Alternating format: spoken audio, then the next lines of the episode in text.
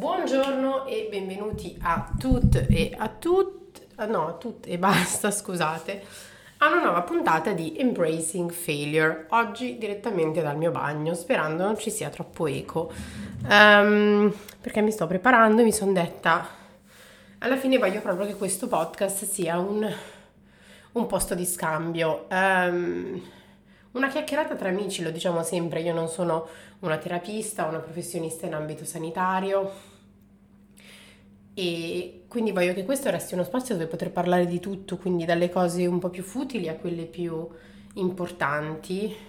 Certo, inizialmente ho dato una piega molto drammatica a questo podcast, un pochino appunto proprio nel mio stile, ehm, però l'idea è veramente di, di tenerlo come un come un, un foro, una piazza popolare, il bar della piazza, chiamiamolo così. Eh, quindi come sapete chi mi segue su Instagram lo sa, questo sta diventando un po' il chi mi conosce lo sa, um, ultimamente ho avuto, il, uh, ho avuto un problema di sonno, l'abbiamo chiamato Insomnia Gate e quando dico abbiamo l'ho chiamato Insomnia Gate. L'insonnia gate è stato praticamente io che eh, a un certo punto, settimana scorsa, oggi è sabato 5 marzo, sabato scorso eh, la qualità del mio sonno ha cominciato a peggiorare. Ehm, appunto, se mi seguite da un po' già lo sapete, sto affrontando un divorzio, eh, un divorzio non facile con una persona che non è italiana, quindi è un divorzio internazionale, lo possiamo chiamare così eh, ridendo per non piangere e um, quindi ci sono ovviamente tutte le uh, complicazioni del caso. È qualcosa di cui parlerò sicuramente su Embracing Failure perché è qualcosa che ho sicuramente percepito come un grosso fallimento e l'inizio di questo podcast, se vi ricordate l'episodio pilota, è stato proprio um, di dire eh, voglio un po' reclaim, voglio riappropriarmi um, della parola fallimento in questo ambito, non voglio sentirmi un fallimento perché non sono definita da quello che mi è successo, dalle cose che eh, appunto ci sono state nella mia vita. Non voglio essere definita una 29enne divorziata, eh, penso di essere molto più di questo, ne sono abbastanza sicura. E quindi diciamo questo è un pochino il mio spazio per riprendermi lo spazio e riappropriarmi anche di del lessico che utilizziamo e che utilizzo nei miei confronti. Quindi sicuramente parlerò del, del divorzio un po' più avanti, adesso purtroppo, eh, visto che tutto è ancora in corso, non, eh, non posso, vorrei parlarvene tantissimo perché sono dei momenti in cui ho un grande bisogno di supporto. E, e è difficile non, non, poter parlare di tutto perché come sapete sono una persona molto aperta su questi argomenti perché eh, sono sempre convinta che eh, quello che mi succede possa aiutare gli altri, così come è stato per l'aborto spontaneo, per il tumore, ma anche per altre cose che ho eh, avuto nella mia vita. Ieri ho condiviso qualcosa su Instagram che diceva proprio questo, eh, tieni duro in quello che stai vivendo perché un giorno la tua storia potrà essere il manuale di sopravvivenza di qualcun altro. E un'altra frase che risuona molto prima di passare appunto all'insonnia gate Um, è una frase che ho ascoltato stamattina nel podcast di X Meetings, che è fantastica, lei vi, vi invito a seguirla, che dice The words you speak become the house you live in. Quindi le parole che diciamo diventano la casa in cui viviamo. Um, e per questo è così importante di riappropriarsi della narrativa e decidere come cosa vogliamo raccontare. Um, in che realtà vogliamo vivere, perché ci sono sempre tante versioni eh, di una storia e io non voglio vivere nella versione che qualcun altro ha di me, voglio vivere nella mia versione della mia storia. Questo non per vivere nella disillusione o essere delusional come Anna Delvi, eh, ma semplicemente perché dopo essermi confrontato anche, anche con altre persone su qualcosa ho bisogno comunque di avere una mia opinione e di avere qualcosa che mi faccia dormire bene la notte eh, parlando appunto di dormire bene la notte, arriviamo al punto di oggi che è il mio sonno. Eh, sono una grandissima fan del Fitbit, che appunto qualcuno mi ha detto nei DM, mi ha detto ma eh, non è che forse monitorando ti metti più ansia perché sai già che magari non vedrai i risultati che speri. Eh, no, vi do un po' di feedback sul mio sonno. Io sono una grande dormitrice dormitrice seriale, se ci fossero le Olimpiadi del sonno eh, avrei l'oro in tutte le categorie. Questo perché? Perché ho sempre dormito bene. Eh, chi mi segue dai tempi del annate 2012-2015 viaggiavo tantissimo, dormivo su tutti i mezzi di trasporto, cioè senza ombra di dubbio ho fatto dei treni notturni Polo- in Polonia, ho fatto dei viaggi appunto intercontinentali, ho sempre dormito, appena mi siedo dormo. Eh, la mia migliore amica Giulia porta sempre questo esempio, un pomeriggio, quindi era un pisolino pomeridiano, neanche troppo pesante, stavo ehm, dormendo a casa sua e um, stavo facendo un pisolino appunto e lei si stava preparando perché doveva uscire, quindi ha acceso le luci, ha cominciato a asciugarsi i capelli col phon e tutto e io dormivo. quindi questo ecco per darvi un'idea. Mia mamma quando ero piccola diceva che neanche i cannoni o le bombe mi avrebbero svegliato. Um, quindi ecco, diciamo che insomma questo è un pochino il, il background che, di cui avete bisogno sul fatto del mio sonno. Dormo in maniera molto profonda, sogno tantissimo e non ho mai avuto problemi di sonno. Infatti sono circondata da persone che hanno problemi di sonno e credevo sempre che esagerassero un po'. Cioè, quando vedevo qualcuno che diceva, oh, non ho dormito bene, oddio, come affronterò la giornata, dicevo, sì, cioè, stai tranquillo. Anch'io ho delle notti che dormo meno, perché io effettivamente, se andiamo a vedere le ore che dormo, non sono tante ore, anche in altre settimane. Vedi, settimana del 30 gennaio, 5 febbraio, ho dormito 5 ore e 58 a notte, eh, 6-12 febbraio ho dormito 7 ore e 6 minuti come media. Quindi questo vuol dire che non è che dormo 9 ore tutta la notte, però dormo in maniera molto profonda. Um, quindi diciamo che facevo sempre un po' fatica a capire chi eh, non come me aveva fatica, prendeva cose, si lamentava e dicevo un po', un po' too much tutto questo, no? E um, finché non è successo a me, quindi eh, il, il, mio sonno, il mio disturbo del sonno, se vogliamo chiami, chiamarlo così, eh, penso che in francese, cioè, so che in francese si chiama trouble du sommeil, per, per questo penso insomma sia disturbo del sonno. Il mio è generato dall'ansia, è causato dall'ansia, di questo ne sono sicura. Infatti tante, um, tanti dei consigli che mi sono stati dati non so quanto effettivamente poi mi siano utili perché um, il mio non è un disturbo in generale della qualità del sonno, è semplicemente un caso stressante, estremamente stressante, estremamente specifico, ehm, che è la situazione in cui mi trovo adesso del divorzio, ma non è neanche il divorzio in sé perché ormai sono separata da sei mesi e ho dormito bene tutte le notti, di nuovo perché non ho nessuna colpa, no scusate questo era un po' col- un colpo basso, um, però diciamo che ho, um, eh, ho dormito Bene, adesso sto aspettando una risposta riguardo a quali saranno i prossimi passi del mio divorzio e aspettavo questi mail, quindi non so se vi è mai successo, ma ehm, quando state aspettando un qualcosa di specifico che deve arrivare o a me succede magari la notte prima di un grande viaggio, non riesco a dormire bene. Però finché è una notte va benissimo, non c'è problema. Quando poi cominciano a essere più notti una dopo l'altra, come sono state le ultime eh, sette praticamente, adesso le ultime due sono andate un po' meglio, però per darvi un'idea, eh, la notte tra sabato e domenica scorso, quindi 26-27 febbraio, ho dormito 2 ore e 41 minuti. Cioè io ho passato a letto 7 ore e ho dormito 2 ore e 41 minuti. Perché il problema non è neanche il tempo che io passo a letto, è il tempo che passo a letto e sono restless e sono sveglia praticamente. Un'altra notte 4 ore, poi 3 ore 08, 2 ore 08, 1 ore 03.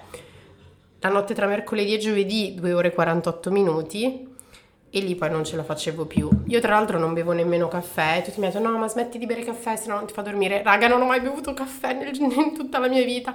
Cioè i caffè che ho bevuto si possono contare sulle dita di una mano e veramente degli ultimi dieci anni li ho bevuti tipo per esempio a un colloquio di lavoro perché non volevo dire di no, non volevo essere quella che ah io non bevo caffè, cioè scusa ho tutta una psicologia che vi racconterò poi magari dei colloqui di lavoro in un altro episodio però ve lo giuro, cioè è qualcosa che non riesco a capacitarmi, quindi ho bevuto un caffè e, e ce l'ho fatta a fare le cose che devo fare perché avevo una cena che avevo programmato da settimane martedì sera eh, mercoledì sera ehm, sono andata a un comedy show e ho pedalato, mi sono stancata, ho rilasciato endorfine, non vi preoccupate che le endorfine le rilascio con tante attività, quindi insomma nessuno si preoccupi, ehm, il mio stress non è perché non scopo per dircela tutta. Um, però ecco, diciamo che mi sono arrivati tanti consigli quando poi ne ho parlato eh, e mi sono aperta con voi su Instagram perché ho detto ragazzi io non ce la faccio più. Com'è possibile? E ehm, quindi mi sono arrivati dei consigli interessanti che volevo condividere eh, con voi se eh, riesco a recuperarli dalle mie eh, conversazioni. Allora, ehm, a un certo punto, vabbè, ero proprio disperata e ho scritto dopo la quinta notte con meno di due ore totali di sonno, nonostante le oltre otto ore a letto, nonostante il sussidio di medicinali per dormire, di cui parleremo tra poco, sono fortemente provata dalla stanchezza, perché io giovedì effettivamente non stavo più funzionando. Eh, ho dovuto cancellare delle call di lavoro e altro perché semplicemente non funzionavo. Disperato ho ricorso a medicinali aggiuntivi nel pomeriggio e ho dormito un'ora. Penso che purtroppo si sia ormai creato il precedente con questa situazione mi condiziona eh, la notte che deve ancora venire. Quindi questo l'ho letto giovedì. Io per realtà tra giovedì e venerdì ho dormito abbastanza bene perché ho dormito 4 ore um, e qualcosa, quindi non ho dormito così male. Scusate, mi sono appena messa la mano nei capelli e ho la tinta su. Um, quindi abbiamo, abbiamo un limite a questo rambling di oggi, non vi preoccupate.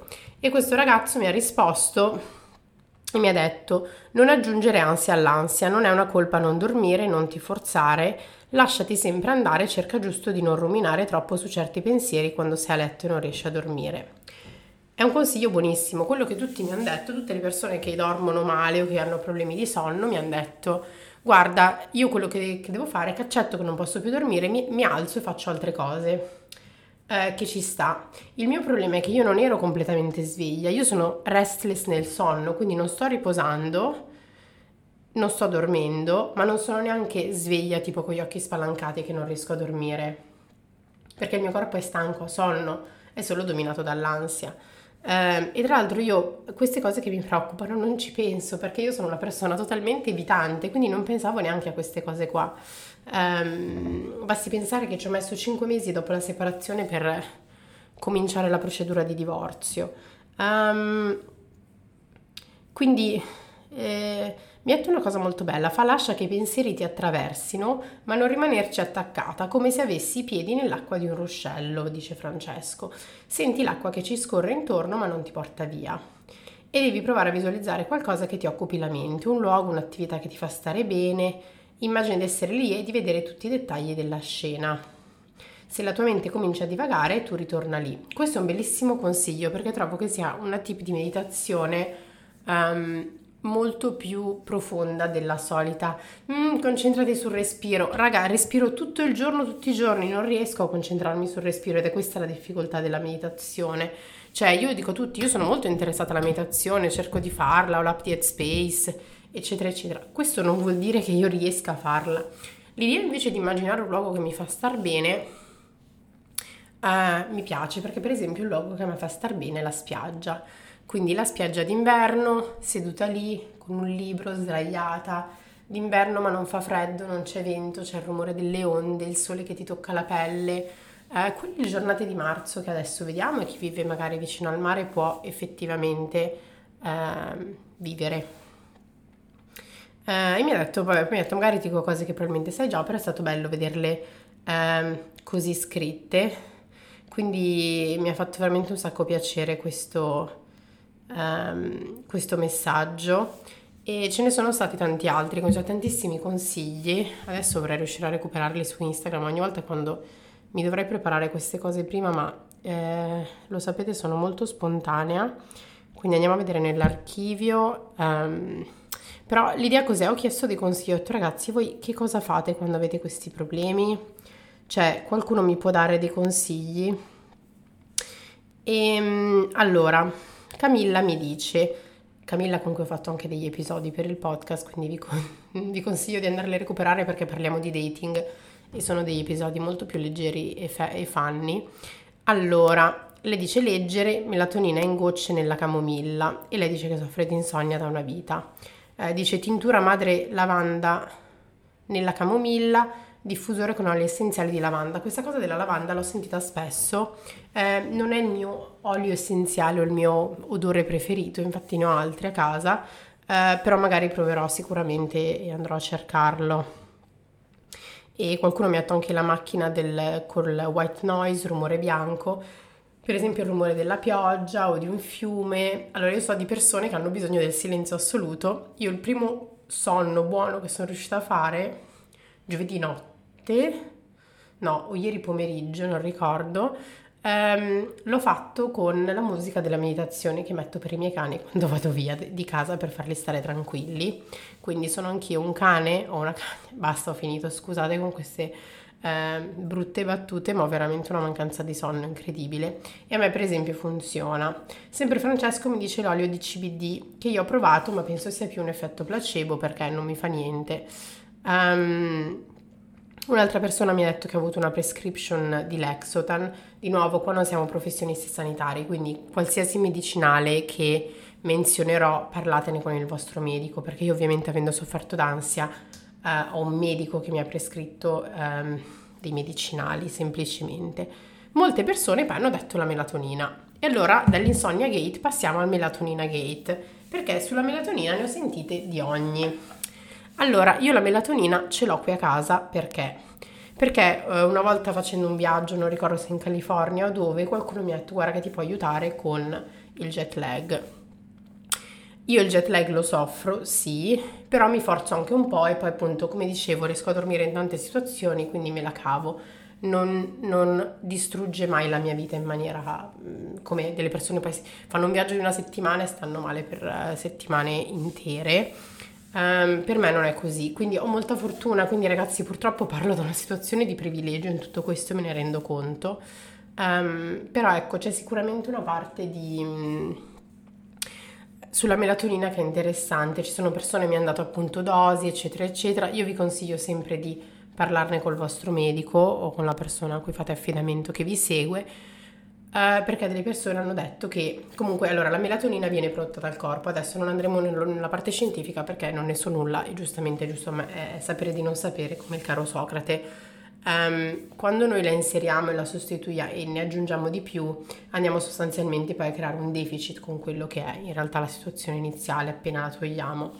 Quindi alcune persone mi hanno detto che poi sono state addirittura peggio, ad altre ha salvato la vita, ad altre non ha fatto nessuna differenza e la prendono da anni. Quindi io non so cosa consigliarvi, io la melatonina ce l'ho qua, non mi sono sentita ancora di prenderla, magari la prenderò, se la prenderò ne possiamo parlare, tutto. Quello che mi ha davvero aiutato sono stati dei medicinali e di nuovo parlerò di prescrizioni, parlerò di benzodiazepine, um, questo non è assolutamente un incoraggiamento a un uso leggero, so che ci saranno critiche dopo queste cose che dirò, però è normale anche eh, parlarne, bisogna normalizzare. Eh, certi medicinali. Io in altri periodi della mia vita, dopo la perdita del bambino, ho, mi sono stati prescritti degli antidepressivi, quindi ho preso degli antidepressivi triciclici, mi sembra, che si chiama mirtazepina e mi ha aiutato a uscire da un momento veramente molto difficile della mia vita, come tutti voi sapete. Ne ho parlato anche nel mio libro 25%, una donna su quattro. Um, purtroppo gli aborti spontanei causa, causano anche ansia e depressione, io ero un soggetto che già soffriva di attacchi di panico, um, la situazione è solo peggiorata. Ho vissuto un anno veramente terribile e spero di potervene parlare presto e potervi dare dettagli perché non penso che la mia storia serva solo a me per crescere, ma appunto possa diventare il manuale di sopravvivenza di qualcun altro. Um, ho ricevuto tra l'altro un messaggio bellissimo, vediamo se lo riesco a recuperare in questi in questi giorni. L'ho ricevuto martedì sera da una ragazza che si chiama Elisabetta e ehm, che mi ha scritto uh, di aver purtroppo perso anche lei un uh, di aver perso anche lei il suo bambino. E um, sì, e mi ha scritto ciao, scusa se ti scrivo ma ho davvero sentito il bisogno di dirti grazie per il tuo libro 25% una donna su quattro perché purtroppo il primo novembre sono entrata anch'io in questa cerchia di donne che non viene capita e che purtroppo si sente sola. Il tuo libro mi ha fatto sentire compresa, attraverso le tue parole mi sono sentita per la prima volta capita da qualcuno. Mi spiace purtroppo essere accomunate da questo lutto, ma avevo proprio il piacere di dirti un enorme grazie.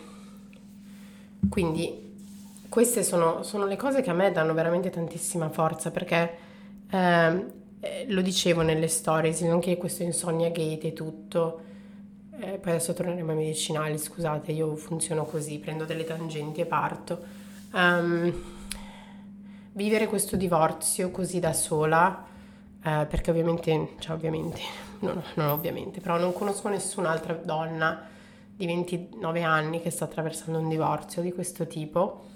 Ho amiche che hanno finito delle lunghe convivenze, anche loro con persone di un altro paese, che sono finite male, con dei narcisisti patologici, però non, ne abbiamo parlato un po' nella puntata sulla dipendenza affettiva,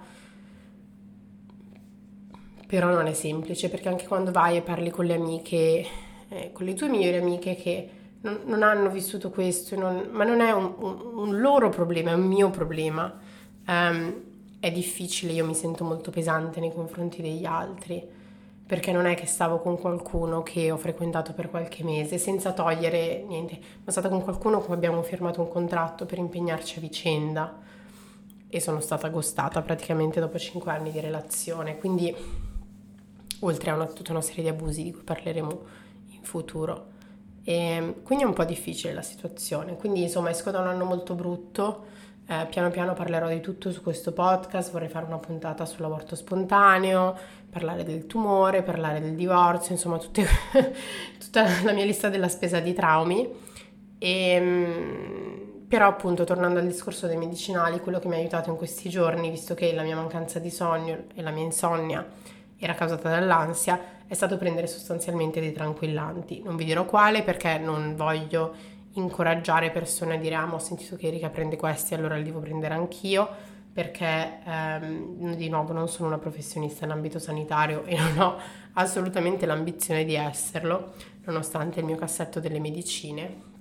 Al massimo posso fare la farmacista anzi la drug dealer questo è posso fare la spaccina questo è il massimo del, um, delle mie ambizioni professionali in ambito eh, però ecco, diciamo questo era un po' quello di cui volevo parlarvi. A me questo ha aiutato ovviamente a, a rilassarmi, a poter avere un sonno un po' più profondo. Non è qualcosa che prendo tutti i giorni, prendo solo all'occorrenza con, quando ho degli attacchi di panico che non riesco a controllare, perché abbiamo parlato anche di questo su questo podcast, degli attacchi di panico che non si riescono a controllare. E, e poi di tutto ciò che è... Eh, eh, per dormire non le ho mai veramente prese, però perché non ho mai avuto problemi di sonno. Quindi niente, l'insonnia gate finisce qui. Spero che non si ripresenti o se si ripresenti abbiamo più informazioni e lo sapremo sicuramente vivere meglio. Um, se state attraversando un periodo difficile, mi raccomando, rivolgetevi a un professionista, eh, a uno psicologo, psicoterapeuta per parlare. Se avete bisogno eh, di medicinali o se la situazione è un po' più grave, andate da un medico, che sia un medico di base, uno psichiatra, eh, non c'è nulla di male in tutto questo. Dobbiamo prenderci cura di noi stessi. Ieri alla mia insegnante di olandese che mi ha chiesto per l'ennesima volta perché non avevo fatto i miei cazzo di compiti, le ho detto guarda io ti dico onestamente le mie priorità nella vita. Uno, il mio well-being. Io devo stare bene nella mia mente, nel mio corpo, nella mia vita. Due, famiglia, amici, cose che mi fanno stare bene, passioni. Tre, il mio lavoro, il primo, quello che mi paga le bollette. Due, Womenplot, il mio lavoro che non mi paga le bollette, mi prende tantissima eh, energia, ma mi dà tantissimo ho il potere, e non è potere, però posso ispirare tantissime persone. E, ed è un potere enorme quando pensi di poter cambiare la vita delle persone in meglio e di poter fare qualcosa di buono in un mondo che è incerto, come parlavo appunto nell'episodio di Headline Anxiety, un mondo che ci fa paura, un mondo dove c'è una guerra. Eh, io stanotte ho sognato che stavano bombardando e non potevo uscire di casa ed ero lì a aspettare che una bomba mi cadesse addosso. E viviamo in un periodo estremamente incerto. E ho detto, e poi dopo tutte queste cose arrivano i compiti di olandese. Ho detto, quindi ti sto pagando, nel senso per le lezioni di olandese, mi prendo la responsabilità di fare del mio meglio, ma non devo essere perfetta, non devo niente a nessuno, non devo sempre dire di sì a tutto e questa è una cosa che ho imparato, io sono abbastanza, sono abbastanza, mi merito amore, mi merito gentilezza, mi merito comprensione dalle persone attorno a me.